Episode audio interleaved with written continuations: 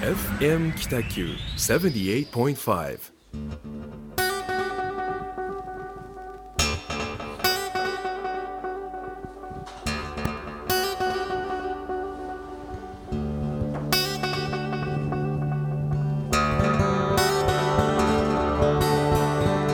はい始まりました。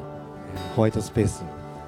グラフィックデザイナーの岡崎智則とえー一級建築士の田村誠一郎がお送りいたします。どうぞよろしくお願いいたします。えっと今日は収録になってましてはい。あの大分県耶馬渓の平田集落はい。で収録を行っています、はい。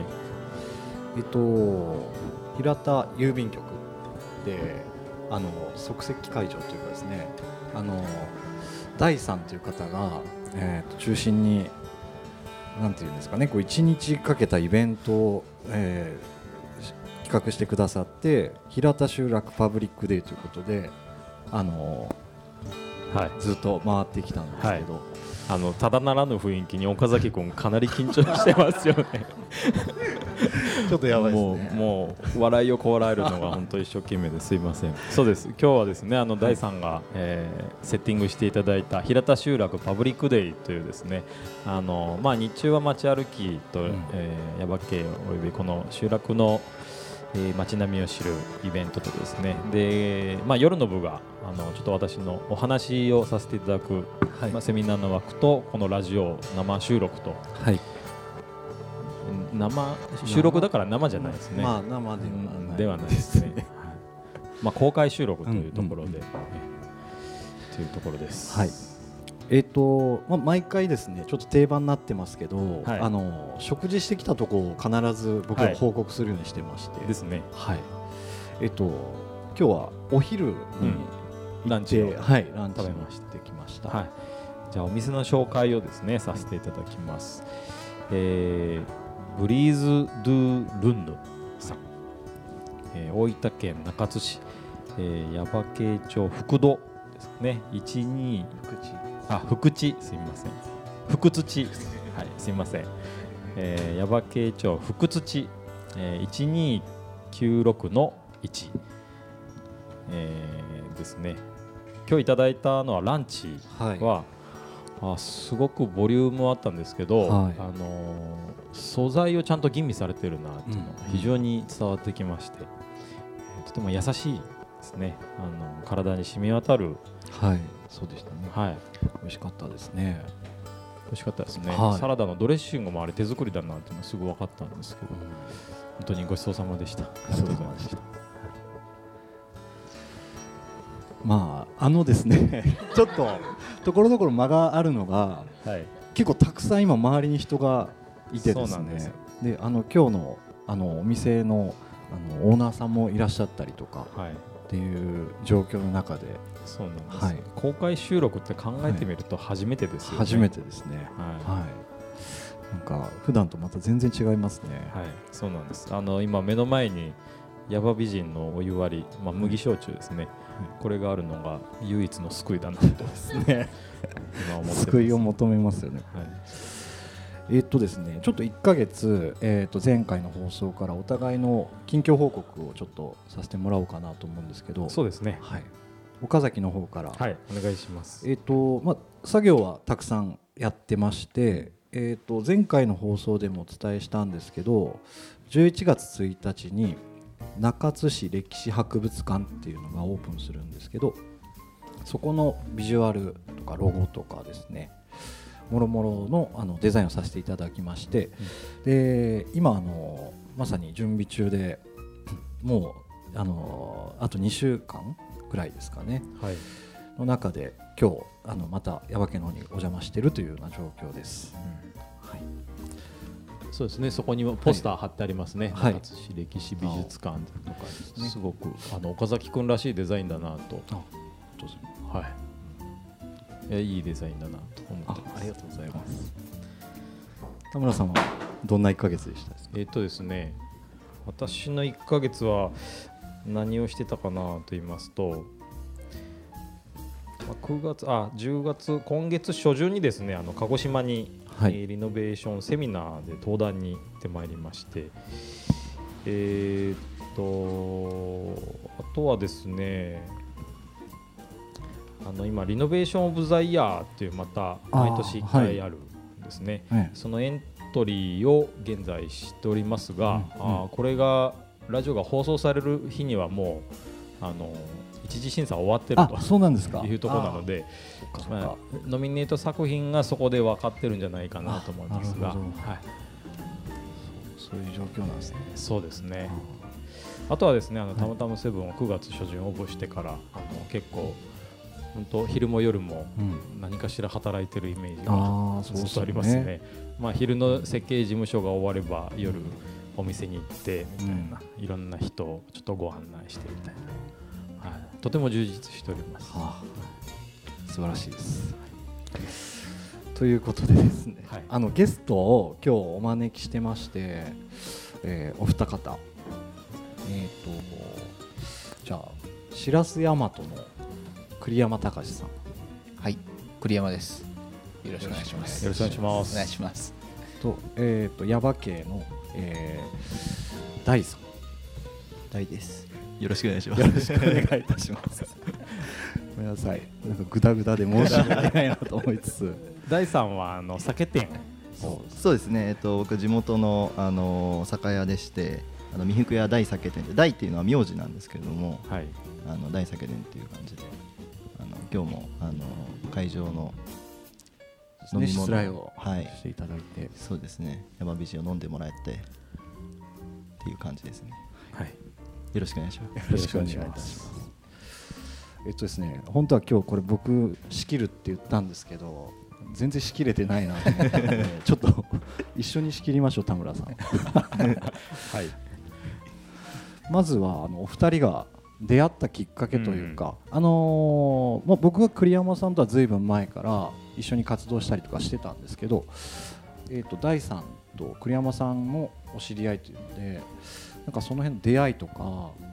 今どういうことやってるかっていうのをちょっと聞けたらと思ってるんで2すけど。年前ですかもうそうですね。もう2年ぐらい前だと思います。初めてお会いしたのは日本遺産の耶馬渓遊覧のお仕事をはい最初、まあ、僕北九州にいつもいるんですけど中津にお呼びいただいた時に、えー、と日本遺産耶馬渓遊覧の会議があってその会議で住民の方も40人ぐらいですか？なんかいらっしゃる会議があってそうよそんな言いましたっけ？ど、なんか割と少数あ20人ぐらい。はい。違う会議を持ってますね かもしれないです。なんか前の年度まで何をしてたかを確認してこれから何やっていこうみたいな会議でしたね？そうですね。なんかあのその日本遺産という会議を割と長くやってたんですけど、なんか僕今思うと結構節目の会だったなっていう思って、なんかその会議の時にこう結構劇的に変わったような、なんかそれまではなんかよなんだなんだこの会議はみたいな 感じだったんですけど、その時を境になんか結構本音がガンガン出るようなえー。会議に切り替わったなっていうのが、まあ、その時も思いましたし今思えばでもなんかあの会議は結構面白かったなと思いますその回のそのなんかきっかけはあるんですか？本音がどんどん出だしたみたいな。それは、えー、と結局その日本遺産っていうのが、えー、と文化庁のプロジェクトですよね。でそれで、えー、と僕たちあ僕たちというかあの僕地元の人間として参加してたんですけど、そのまあ、日本遺産をこの耶馬渓で推進していこうよっていうこう協議会みたいなのがうん。ありまして、まあ、それでこう地元の一応あのメンバーとして僕は参加しててはい。結局こう日本遺産ってこれ何なのみたいなのをあの誰も知らなかったです、うんで僕たち呼ばただ呼ばれてなんかよくわからない会議をあのして帰るみたいなのが何度か繰り返されてたんですけど、ほ結局これ何なのみたいなのを言い出した回というかうはい。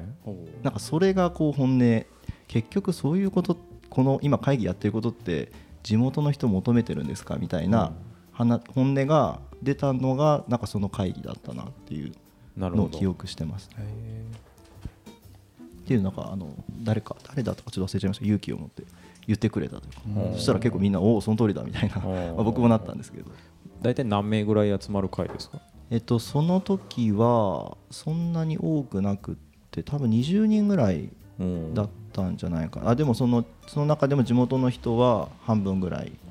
で、えー、とあとはまあ行政の方がいたりとか、まあ、栗山さんみたいな方がいたりとはいかっていう感じですね。なるほど。僕はフォトグラファーで耶馬渓遊覧の企画をまあ2年間撮影してたんですけどその撮影し始めた頃の会議がそれででまあその時は僕何もまだ分かってなかったんで去年までこういうことやってましたよとかで地元の方がこういうこと考えてますよっていうのを聞く感じだったんですよね。なるほど。でその時に結構なんか僕は第三のイメージめっちゃ残ってるんですけどなんか皆さん一言ずつお願いしますっていう時になんか、まあ、いろんな意見出たんですけどあのもっと日本遺産のその耶馬渓遊覧でうちの地区のこの構成文化財も PR してくださいとか、なんかもう要望みたいなのが結構いっぱい出てたんですけど、うん。第3は全然違って、うんなんかその耶馬渓中津で日本遺産とか、まあ、そもそも観光に関係がある仕事の人ってそんな多くないと思いますけど、今回日本遺産に選ばれたのはこの地域全体のみんなに平等に与えられたチャンスだと思うんで、うん。なんか積極的に生かしていきましょうみたいなことを言われて、うん。めっちゃこの人しっかりしてるなと思ってなるほど。すごい印象に残ってるんですよね。でその後いろいろなんかお店伺ってお話ししたりしてはい。いろいろお仕事もご一緒したりとかするようになったっていう感じですね。なるほど。第三は？あどうぞどうぞ。あでその話を後から栗山さんから聞いたんですけど僕そのことあんま覚えてないんですよ。そ れそんなこと言ったかなみたいな 感じなんですけど。第三はもともとこちらのご出身？そうですね僕もずっと地元であの、まあ、両親もその上の祖父母もずっとこの耶馬渓エリアのあの人間で。はい。で僕も高校まではずっとこっちの方にいて、うん。であの高校卒業してからまあ外出ててって感じなんですけど、うんうん3年前ぐらいに帰ってきてあの、まあ、お店を中心にやりながら、あのまあ、そういうこう声がかかったりとか、うん。招集かかった時 招集っていうとあれですけどかかった時はまあ顔出すみたいな感じですね。県外はどちらに？県外は、えっと、僕最初福井の大学に行ってたんですよ。はい。で卒業して名古屋で3年間働いまあ丸ちょうど3年働いてでそのまま帰ってくるみたいほな感じでした。う帰ってくるきっかけっていうのはもう卒業ですか？あえーっとあえーっと3年働いてて働いて。であのなんかきっかけっていうきっかけはあんまりなんかあの結構散らばってたんですけど、はいはい。あのまあ、向こうでやってる仕事がひある程度一区切りついたのと、あのちょっと早めに帰ってきてなんか早い段階からちょっとこう地域のこととかやりたいなみたいなのもあったし、あのまあこう耶馬渓エリアっていうのもこうよくある、まあ、あの過疎エリア的なこう田舎の場所なんですけど、はい。年取って帰ってくると結構人間関係とかきつそうだなみたいなのもあったし、で僕はまあその時帰ってきた25歳の時に帰ってきたんですけど、うん。25歳とかだと大体もう僕が一番下なんですよね。うん。ってなるとよくみんな可愛がってくれるし、うん。僕をどうこう言う人ってあんまりいないんですよ。はいはい。まあ、それもちょっと作戦のうちにあったんですけどなるほどね。そのうちからやっといた方がいいだろうなみたいな、うんうん。まあ、そういうこともあってっていう感じです。まあ戻ってきて地域に馴染むという点では早ければ早い方が馴染みやすいかなというのはありましたよね。ね。帰ってきたっていう、まあ、地域としての喜びもありますしね、はい。不思議なのはその町に対してちょっと意識が向いてたっていうのはなんかあるんですか、その県外に出てたからこそみたいな。あそれは結構あって僕も出る時はもう帰ってくる気なかったんですよ。でまさかもうその地元自分の家業の酒屋を継ぐなんてことはもうお一番ないパターンというか、はい。それはありえないでしょみたいな感じだったんですけど、まあ、外に出てからその、まあ、もったいないなって思い始めたのがなんか最初というかうちのその家があるっていうのももちろんその建物があるっていうのももちろんそうだし、うん。お店がもうすでに成り立ってるっていうのもそうだし、うんで酒屋って結構あの、まあ、田舎の酒屋は特にそうなんですけどあの割とこうコミュニティの中のこう核になるようなハブ的なこう要素が結構あってここうあの交流する人口も多いしなんかその関係を断ち切るのがもったいないなって思い始めたのがなんか最初かなって感じですね。なるほど。なんか日本遺産っていうさっき言葉出てきたんですけど具体的になんかどういう活動というかなんか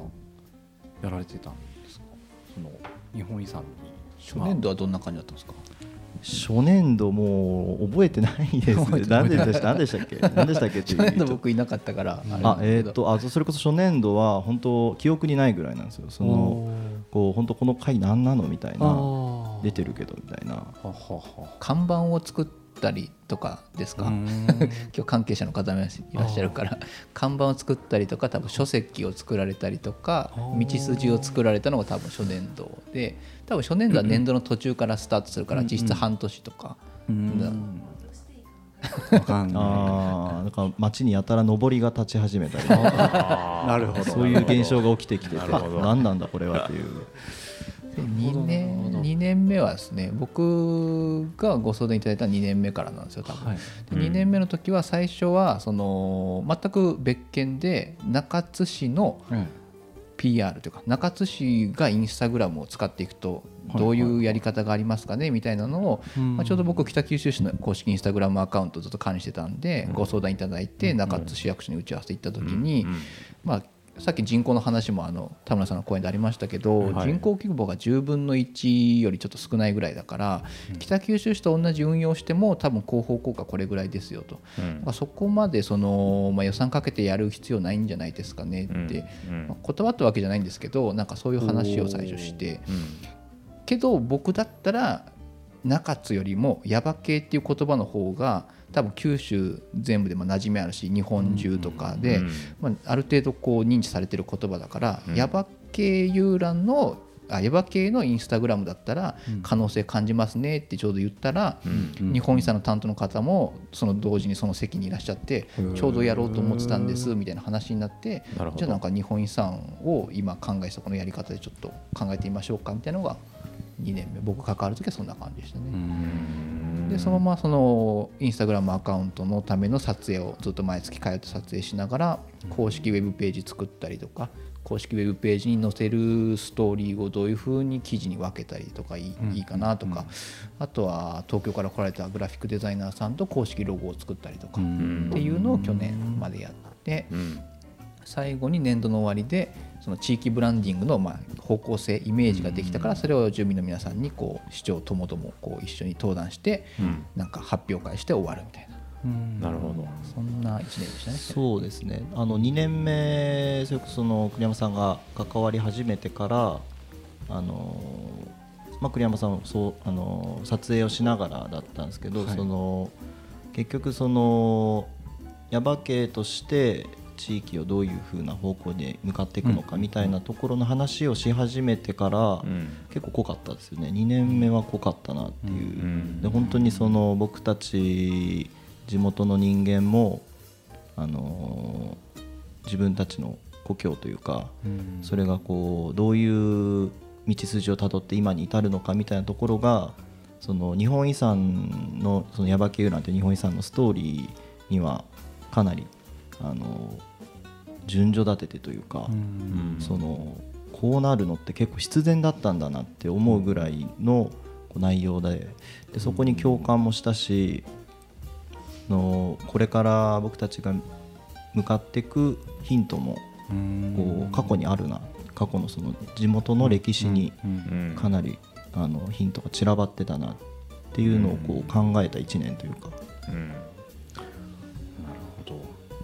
なんかあれですよね。その目的は PR とかだったのかもしれないけど第三みたいな人が出てきて発信を自走させるみたいな役割にもなったって感じですかねそれもそうですね。それもやっぱ日本遺産ってその文化庁から認定されるんですけど、はい、予算自体は3年間なんで、今年が3年目でやっぱり4年目以降にいかにこう自走していくかっていうのがやっぱ大事なんで、その話し合いもですねしながら。そうですね。あの、まあ、そういうふうに向かっていくためにあの、まあ、今あの耶馬渓の方でこうすでに商売をやってる人たちもすでにいるし、はい、これからあの耶馬渓でみたいなこう自然の豊かなところで何かをやろうかなっていう人たちのこうヒントにもなるんでなんかそういうこうブランディングであるべきじゃないかみたいな話をしたりとか,、うん。僕たちその、まあ、僕の家自体もそうだし僕自身もその地元で耶馬渓で商売をするっていうことに対してあの見つめ直すきっかけにもなったなっていう感じはしますね。ちなみに今日の平田集落パブリックデーも一応日本遺産公式企画になっていて、中津さんのご協力を得てる部分もあるんで。はいもうお二人も日本遺産に関わってるっていうことになるのあーありがとうござい気づいたます。ようこそ。で ようこそ日本遺産に。ただでさえ緊張してるのに。ですね。でもあの本当確かにですね今日あのー来る時に中津市に来たことある？みたいな話になったじゃないですか。はい。で中津市ってよく言葉にはするんですけど、中津ってよく言葉にはするんですけどそういえば来たことなかったねみたいな返事してたんですよ、でも耶馬渓来たことあるって言われたらあサイクリング来たっおていう話になるんですよね、はい。だから中津自体にそのなんかすぐイメージ湧かないんですけど耶馬渓って言われるとスルッと入ってくるっていうか、まあ、そういう入り口、まあ、耶馬渓としてはすごくなんかポテンシャル高いなあとーありがとうございます。改めて思いましたね、今日。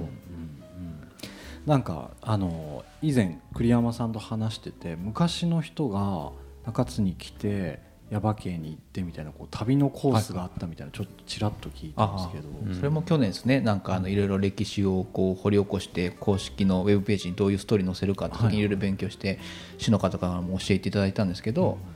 最初中津に一泊してそこでハモ料理を食べて料亭に泊まってで次の日朝起きて、えー辻馬車とか車とかをチャーターして耶馬渓の中に入っていて多分結構少人数で自分たちなりのこうプランでこう回るっていうまあその遊覧してで温泉に入って平家の落ち武者が伝えたと言われるそばを食べて、でまあ薬抜けていくのか中津に帰っていくのかみたいなそういうなんかこう中津に一泊して耶馬渓を楽しむみたいな、そういう耶馬渓観光が大正時代に完成しているんですよね。それが今から100年ぐらい前、めちゃめちゃ豊かな旅だと思うんですけど、なんかバスで来てみんなで行くっていう旅もいいとは思うんですけどやっぱなんか自分なりのこうプランを立ててなんか地域楽しむみたいなのはなんか勉強しててですね、なんかこれからも見習うべき観光の一つの姿がそうですね。あのー僕僕なんか地元の人間ですけど、ちょっとやってみようかなっていう、それだったら面白そうだねみたいな感じというか、それまでのこう耶馬渓の観光のイメージってもうなんか。どうせ紅葉でしょみたいな、もう本当あの悪いですけどこの後言うとあれですけど、でもそういうふうにこう街の深いところまであの見てでそれが本当にこう自然の恩恵で自分たちのこう生活とか営みが成り立ってるっていうのを知,、知りながらそういう旅だったら、すごいこうあのもちろんこう食べて美味しいとかいうのもあるんですけどそれをこうよりこうぐっとこうよく感じさせてくれるというか。一回中津の打ち合わせが終わってその日岡崎さんと2人で、はいはいはい。夜そのまま中津で飲んで、で魚食べて寝て、で朝起きてでそのままこう車で耶馬渓まで行って、はいはい。フル羅漢羅漢寺歩いて全部登って降りてきてもう汗だくになって、はい。で温泉入って汗流してそば食べて帰るみたいな、うんうん一回やったんですよ、もうまさにそれを。そうですね。めちゃめちゃ良くて、でそれ結構早めに帰ろうと思ってあの時帰ったんですよね。そうでしたね小倉に、それでもソニックで帰って3時4時ぐらいに帰り着いたから、まだ温泉入ってリフレッシュしたのにまだ仕事もできるみたいな、ん。めっちゃいい距離感だねって言いながら帰ったんですよね。言いましたね。これ多分聞いてる方は北九州の方多いんで、ぜひやってほしいですけどそうですね。あの距離感の話は本当こうあって北九州と耶馬渓ってこうなんとなく距離ありそうなんですけど、結構来やすいんですよね。そうですね。逆に僕たちも買い物に行ったりするときに北九州に行くことも行く人は多かったりもしますし、博多よりも北九州みたいなところはこううん嬉しいですね。ありますね。なんかえっと耶馬渓に来る方法って基本皆さん車なんですか？えー、と車が多いイメージですね、あの車で来やすいんですよね、でもうシュッと来てスッと帰れるみたいな、あのまあ、電車でも来れるんですけど結局その中津駅からのはい。移動がちょっとハードル高いというか、うん。あのそこ時間食っちゃうんで、だか自家用車で来る方が多いようなイメージですね。なるほど。ですね。今日はあの天気は雨なんですけど、すごく今日雨で良かったなと思うのはあの本当景色が綺麗なんですよね、ポコポコとあのとんがった山が霧の中からひょいひょいと出てるんですね、であの山水絵巻に書かれてたっていうだけあって本当に絵心あったら描きたくなるなと思って、まあ、なかなかそのさらさらさらっとこう僕は描けないのでちょっと残念なんですけどぜひその絵心ある人とか、まあ、画家さんとかですね雨の日こそなんか耶馬渓来てなんかああいうこう霧の中から山々が出てるあの景色見るとやっぱこうあの描けない僕でも描きたいなって思うぐらいなのでかなり響くものがあるんじゃないかなと思いますね。写真もめっちゃおすすめですよな写真もそうですよなんねか。自分が上手くなってるの気になりますよすごいいい写真撮れるんで雨の日霧の山そうですね。なんか僕あの絵描いたりするんで、はいちょっと思ったんですけど、はいえそのなんか耶馬渓なんかなんていうんですかねさ色彩とかあのあるものとかがなんか普通こう足していくアートみたいなのしてる人はちょぜひ雨の日に耶馬渓来て景色見てもらいたいなと思ったんですよ。なんかちょっと寂しい感じもあったり、なんか要素少ないのにすごいなんか豊かとか、うん。あんまり見たことない感じがあったですね、へー。あの紅葉の時に晴れた時に来たことはありましたけど、はい。なんか今ぐらいの時期に、うんね、山からこうわーっとなんか何かが出てきそうな雰囲気とか、めちゃめちゃいいなと思いましたけどね。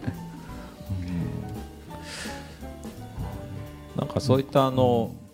まあ日本ヘリテージジャパンヘリテージですよね、うん。はい。日本遺産選ばれて、えーこれだけ環境が整ってると、うん。で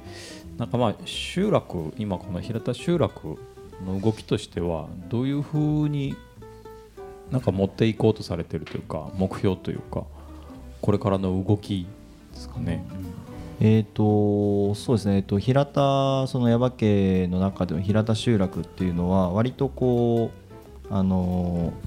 ーなんて言うんでしょう。こう集落がこう狭いエリアというか、はい。そんなに広くない。あの本当こうあのー小学生がこうぐるっと一日一周できる歩いても全然、まあ、通学路でもあったし、それぐらいのエリアなんですけど、その中で結構あの、まあ、今ここで収録してる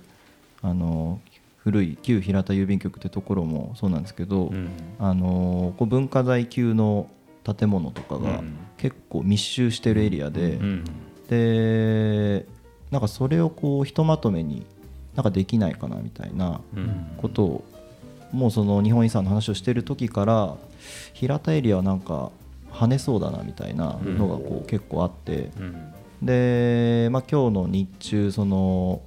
まあ、みんなで歩くっていうツアーを、うん。まあ、やりましたけど、うん。あのこれ本当いけるないけるなというか、まあ、ちゃんとやらなきゃいけない、もっとちゃんとやらなきゃいけないことがうん。たくさんあるんですけど、あの面白いなって、まあ、住んでる僕でも思いますし、うん。でなんかそういうふうにこう平田集落みたいな、うん。何かこうギュッとできるといいなっていうのはなんか今漠然とは思ってますね。なんかもともと僕ここその前に知識が全然ない状態で来たんですけど、今日回ってなんかちょっと歴史を知って、なんかファンになりましたあもんね。あありがとうございます。はい。なんか平田ファンに。平田ファンになりました。平田ファン。ちょっと言葉弱弱い平田ファンいいとこだなと思いました本当に。そうですね、まあ、黒田官兵衛からの流れですよね。であの栗山さん。栗山さん。のまあ先祖の話とかですうんね、ははい。歴史上の人物でいるみたいな。そうか。栗山さんのね今日来てる栗山さんのルーツになる方もここの方なんですよね。黒田官兵衛の筆頭家老が栗山大善、ん。でその子孫らしいので平田集落の平田城跡とかご先祖のオフィスなんですけど、ねえ。え 今ご先祖高校で。オフィスっていうとあれですけどね。なんかちょっとって感じですけどね。そうですよ。だからさっきねランチ食べながら、はい。これ時代が時代だったら栗山さん馬に乗って俺ら引いてるそうそうですよね。傘さしたりとねかしないと後ろでね傘さしてみたいなカゴで運んでみたいな。そうそう。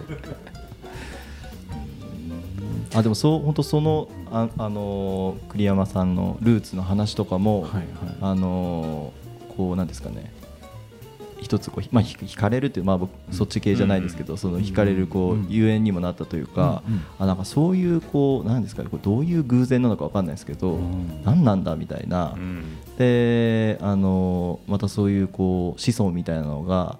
この先祖のこう、まあ、ルーツのあるところで、うん。あのなんかすやってるっていうのもこれ相当なんか素敵だなというか、ね。恩返しみたいな恩返ししたいみたいなことも本人言ってるし、面白いですよね。なんかね。初めて会った時もなんか上司じゃないですかとか言ってくれたから。あー。あそうですそうです。なるほど。はい。そっかそっか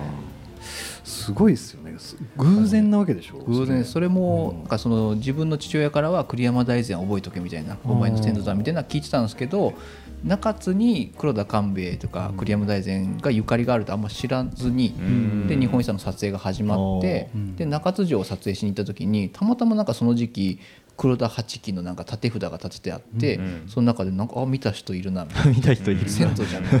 そしたらあ中津城来てたんだみたいな。それで知って余計頑張らないとなみたいなのがありましたね。似てるんですよねその絵。なんとなく似てます、本当本当ですかそれ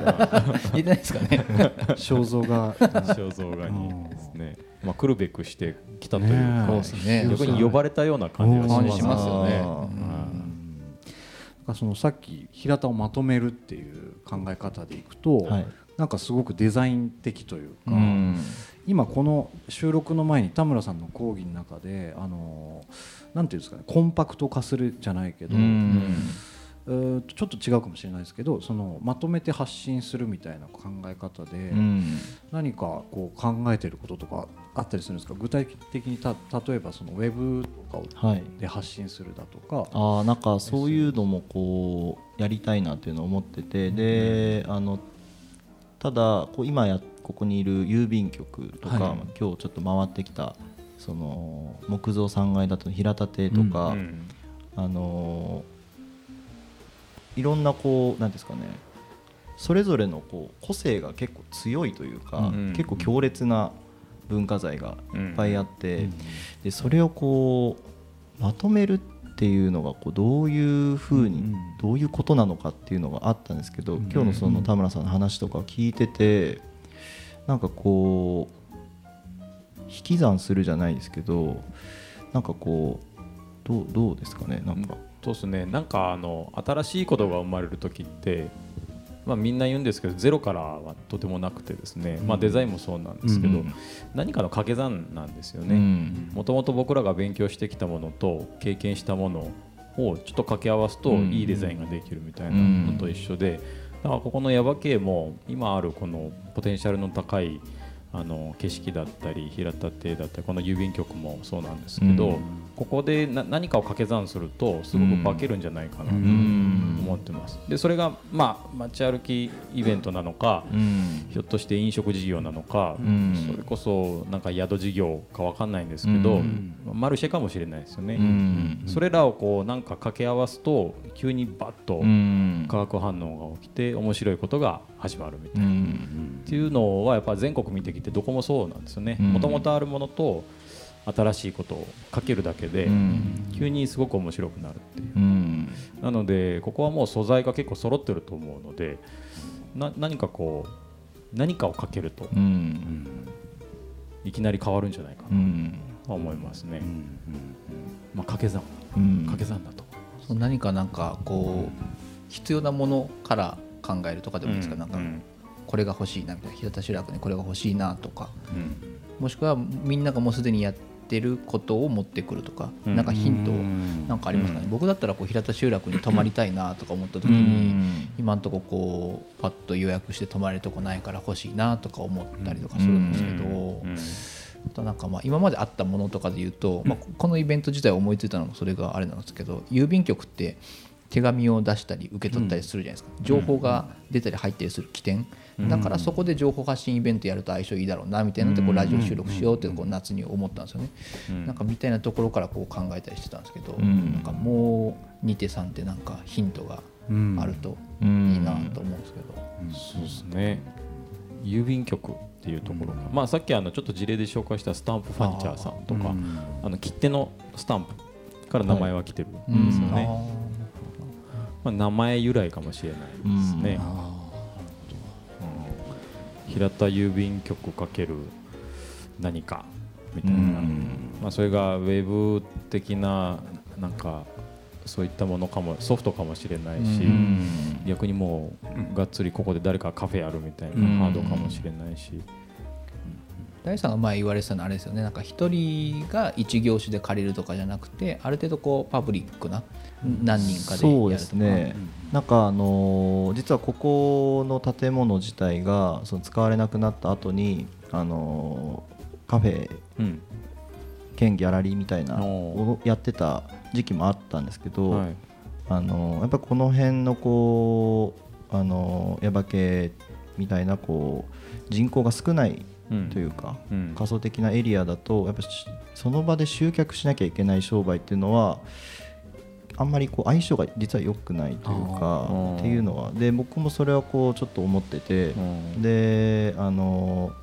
例えば人口を増やすみたいなことじゃなくて、その人の出入りの数を増やすみたいなことがなんかこ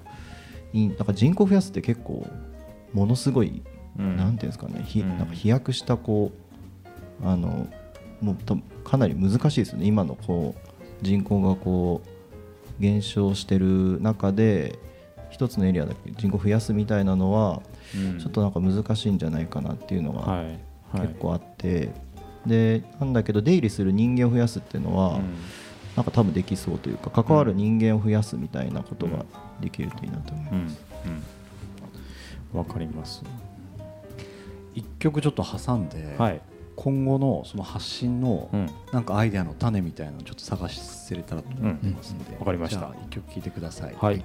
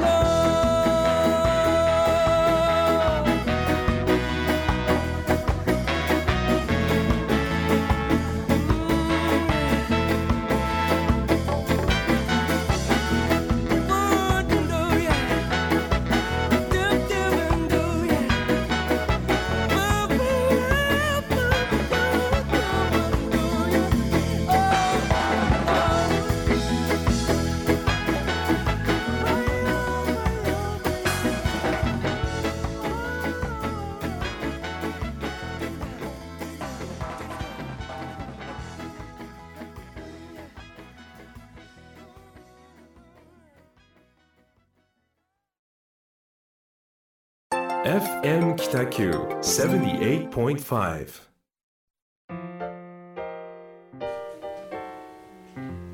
はい、聴いてもらった曲はあの離れ組のオリビアを聴きながらという曲でした。えー、と曲が始まる前にあの大さんの話で人口が増えることがどうなのかみたいなところがあったと思うんですけど、はい。これすどうなんですかね？ふ増えるんですかね？いやあのこれすごく語弊があるとあれなんですけど人口はもう増えないです、あのこれもう日本傾向として人口減少をずっとしていくので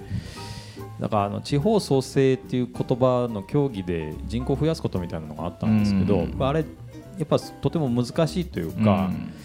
あのむしろ地球規模でいうとうん。人口増えてるんですよ、うん。ここの50年間でなんか倍ぐらいになってるっていう、うん。今70億人ぐらいいるらしいんですけど、それで地球資源とかその食料とかですね、もうそろそろ尽きるんじゃないかっていうのがあるのでむしろ人口減少してるっていうのは、うん。地球に優しい僕先進国だと思ってて、あのまあ、どんどん減らすべきとまでは言わないんですけど、人口が減少している先進国として、えーじゃあ何があ何をさらにすればいいのかみたいな、まあ、いろんな、まあ、豊かさみたいな話もちょっとしましたけど、自給自足とか,、うん。あーなんかまあ無農薬栽培でこう優しいものを体に入れていくとか、うん。まあ、CO そうすれば CO2 排出量とか減っていくとか、うん。まあ、いろんな環境保全の観点からも結局健康につながっていくみたいな話があってて、まあ、人口は減少していくけど残っている人たちが寿命を伸びればいいんじゃないかみたいな、そういう気もしてますね。確かにうん。確かに、はい。人口減少は今問題化されてますけど、地球規模のそういう資源の目線でいくとすごく日本って先進国だなと逆に思う。うん。っていう観点でいくとなんか過疎地こそうん。他の、えー世界とか他の国にはできないことがあるんじゃないかなとうんなんかね今ちょっと聞きながら思ったんですけど、人口が増えた先に何かあるのっていろんな考え方の人たちが固まるじゃないですか。うんうんでなんか独特の文化ができていって、うん。それをあのたくさんの人がいる中でうん。恩恵を受けることが豊かなんだったとしたら、うん減ってもできますよね、うん。その耶馬渓今日見たうん。すごいなんかあのわびさびみたいな世界、はい文化って多分東京とかでは絶対感じられないものだなと思ったし、うん。別になんか増える必要ないなとかって今うん聞きながらパッと思いましたね。どうしてもあの生きる上で事業性とか、うん。あのある程度お金儲けをしないといけないみたいなのが頭にあるので、まあ、当然そうなると人口が多い方が収益が上がるっていう構造になってしまうんですけど、うん。そもそもそれを考えないみたいな、うん。なんか逆に人口が少なければ少ないほど得するじゃんみたいなことがあるときっと変わるんだろうなと思いながら、あのまあ、日々僕もそれを模索中でいろんなヒントを探してはいるんですけどね。なんかね本当平田集落をまとめると,、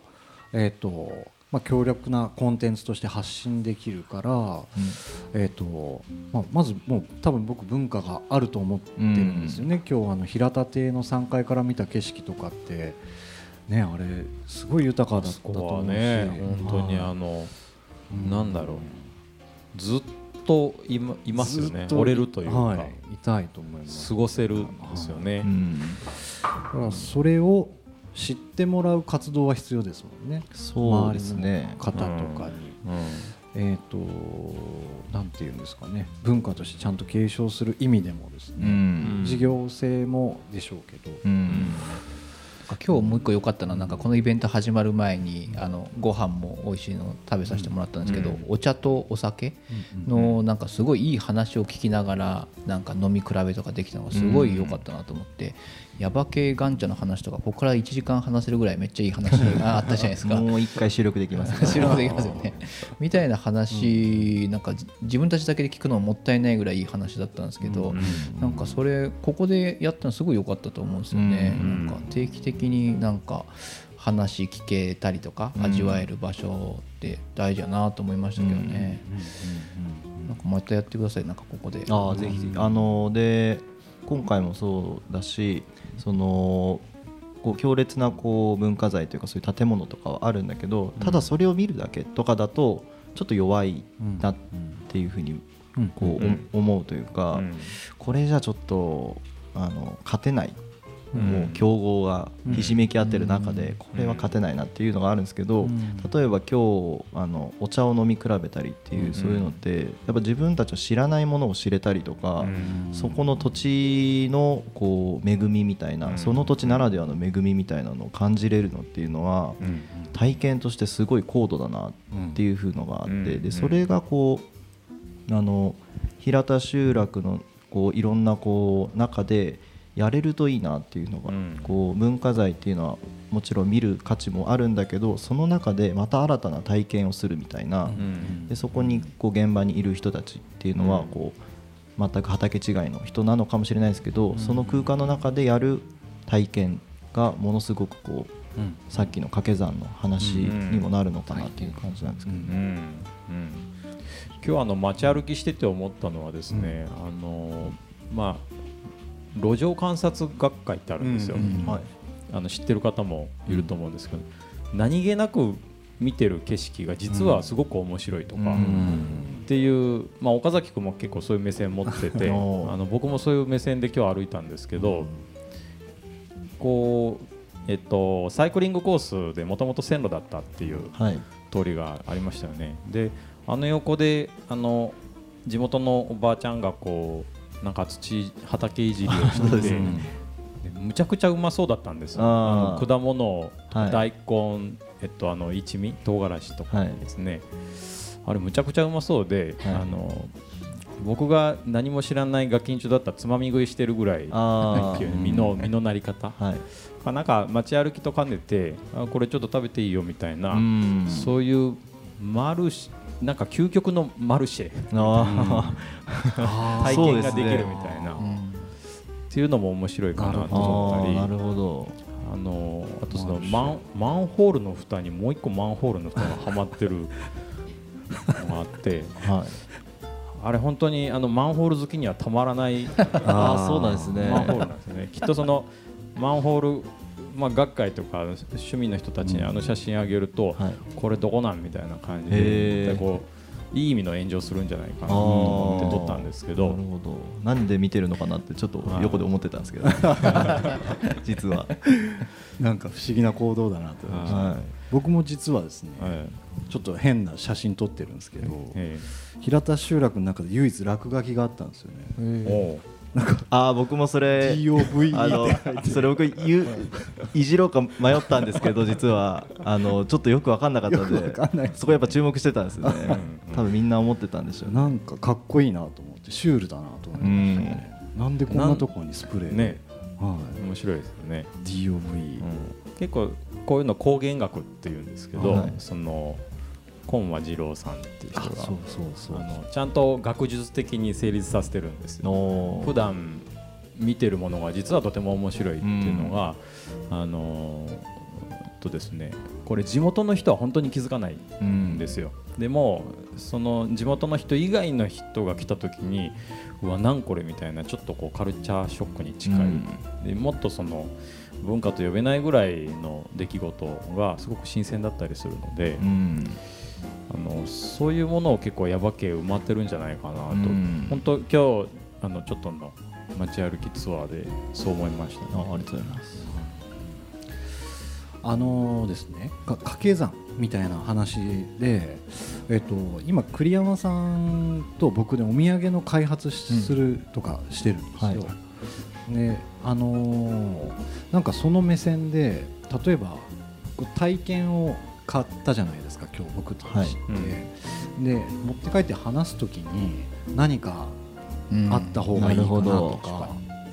うん。まあ、今ねスマホで撮ってうん。アップしたらそれでもうなんか行った気分になるかもしれないですけど、なんかねお酒でもいいですし、うんお茶でも。戦利品的な。そうですね、うん。うん。お茶も美味しかったしあの平田城あと松茸城の話とか今日聞いてうん「白米」って書いて松茸うん。みたいな話をするためのなんか米粉使ったお菓子があったらうん。小倉に持って帰ってなぜ松茸かというとみたいな話でとりあえず盛り上がるなとか思うしなんかそそんな目線でもなんかやりたいし。でもなんかね。平田城登録は平田城でしてしまったから。言われているいやややこしい話あが本当ですね。今のは聞かなかった。で まあでもそこまで含めたなんかね そうストーリーというかはい一ネタ。別名ですからね。別名みたいななんか面白いですよね、はい。なんかそういう、まあ、商品みたいなうのんとかですね、うん。買える場所とかうん。あがここでもいいでしょうし、うん。なんなんか作りましょうなんか。作りましょう。もうなんかあるかもしれないですね。実は。そのお米で作った例えばあられみたいなものとかってあの割とこの辺のこうおばちゃんたちはもう家で自家用に作るんですよね。うん。お米がよく取れるんでそのお米を、まあ、もち米も作ったりとかするんですけどそれをこうなんですかねあられ状にしたりとかおかきみたいにしたりとかっていうのを実は結構家庭ならではのおかきの味みたいなのがこの人は塩派だとかうん。何派だとかいうのがあったりとかでそういうとこもうすでに実はあっ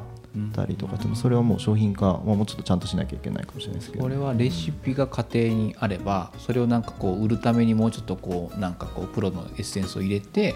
で例えば和菓子屋さんとかの発注ラインに載せてもらったら生産できるってことですよね。そうですね。明日は和菓子屋さんに打ち合わせ行くんであ本当そんな話をしてみましょうかね。ああぜひぜひ。なん。か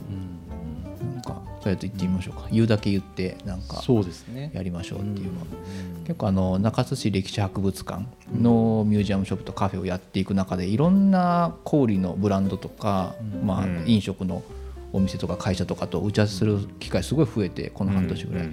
なのでまあなんかその中で商品開発とかねなんかうん。できるような多分つても広がってきてると思うんでちょっと平田集落発信のなんかそうですやつを、ね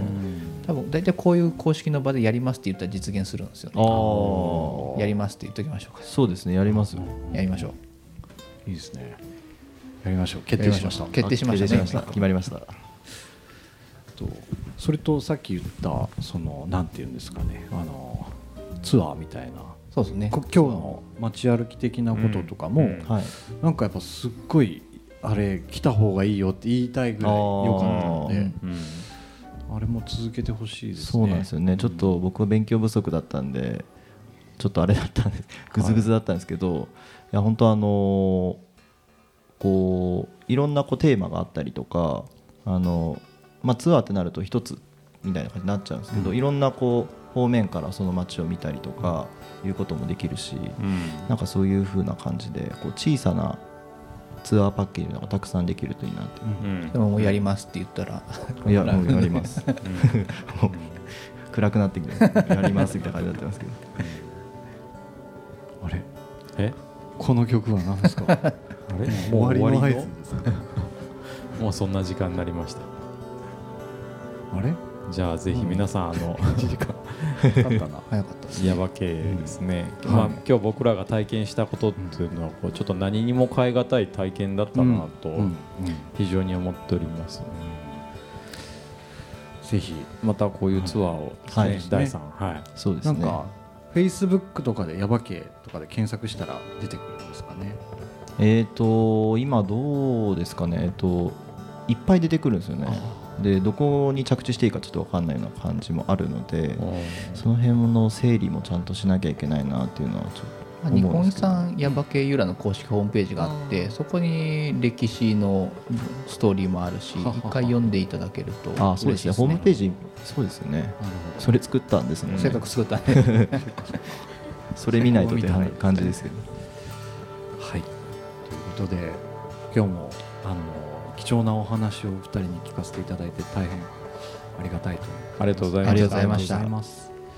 ということで以上でホワイトスペース終わります。ありがとうございました。ありがとうございました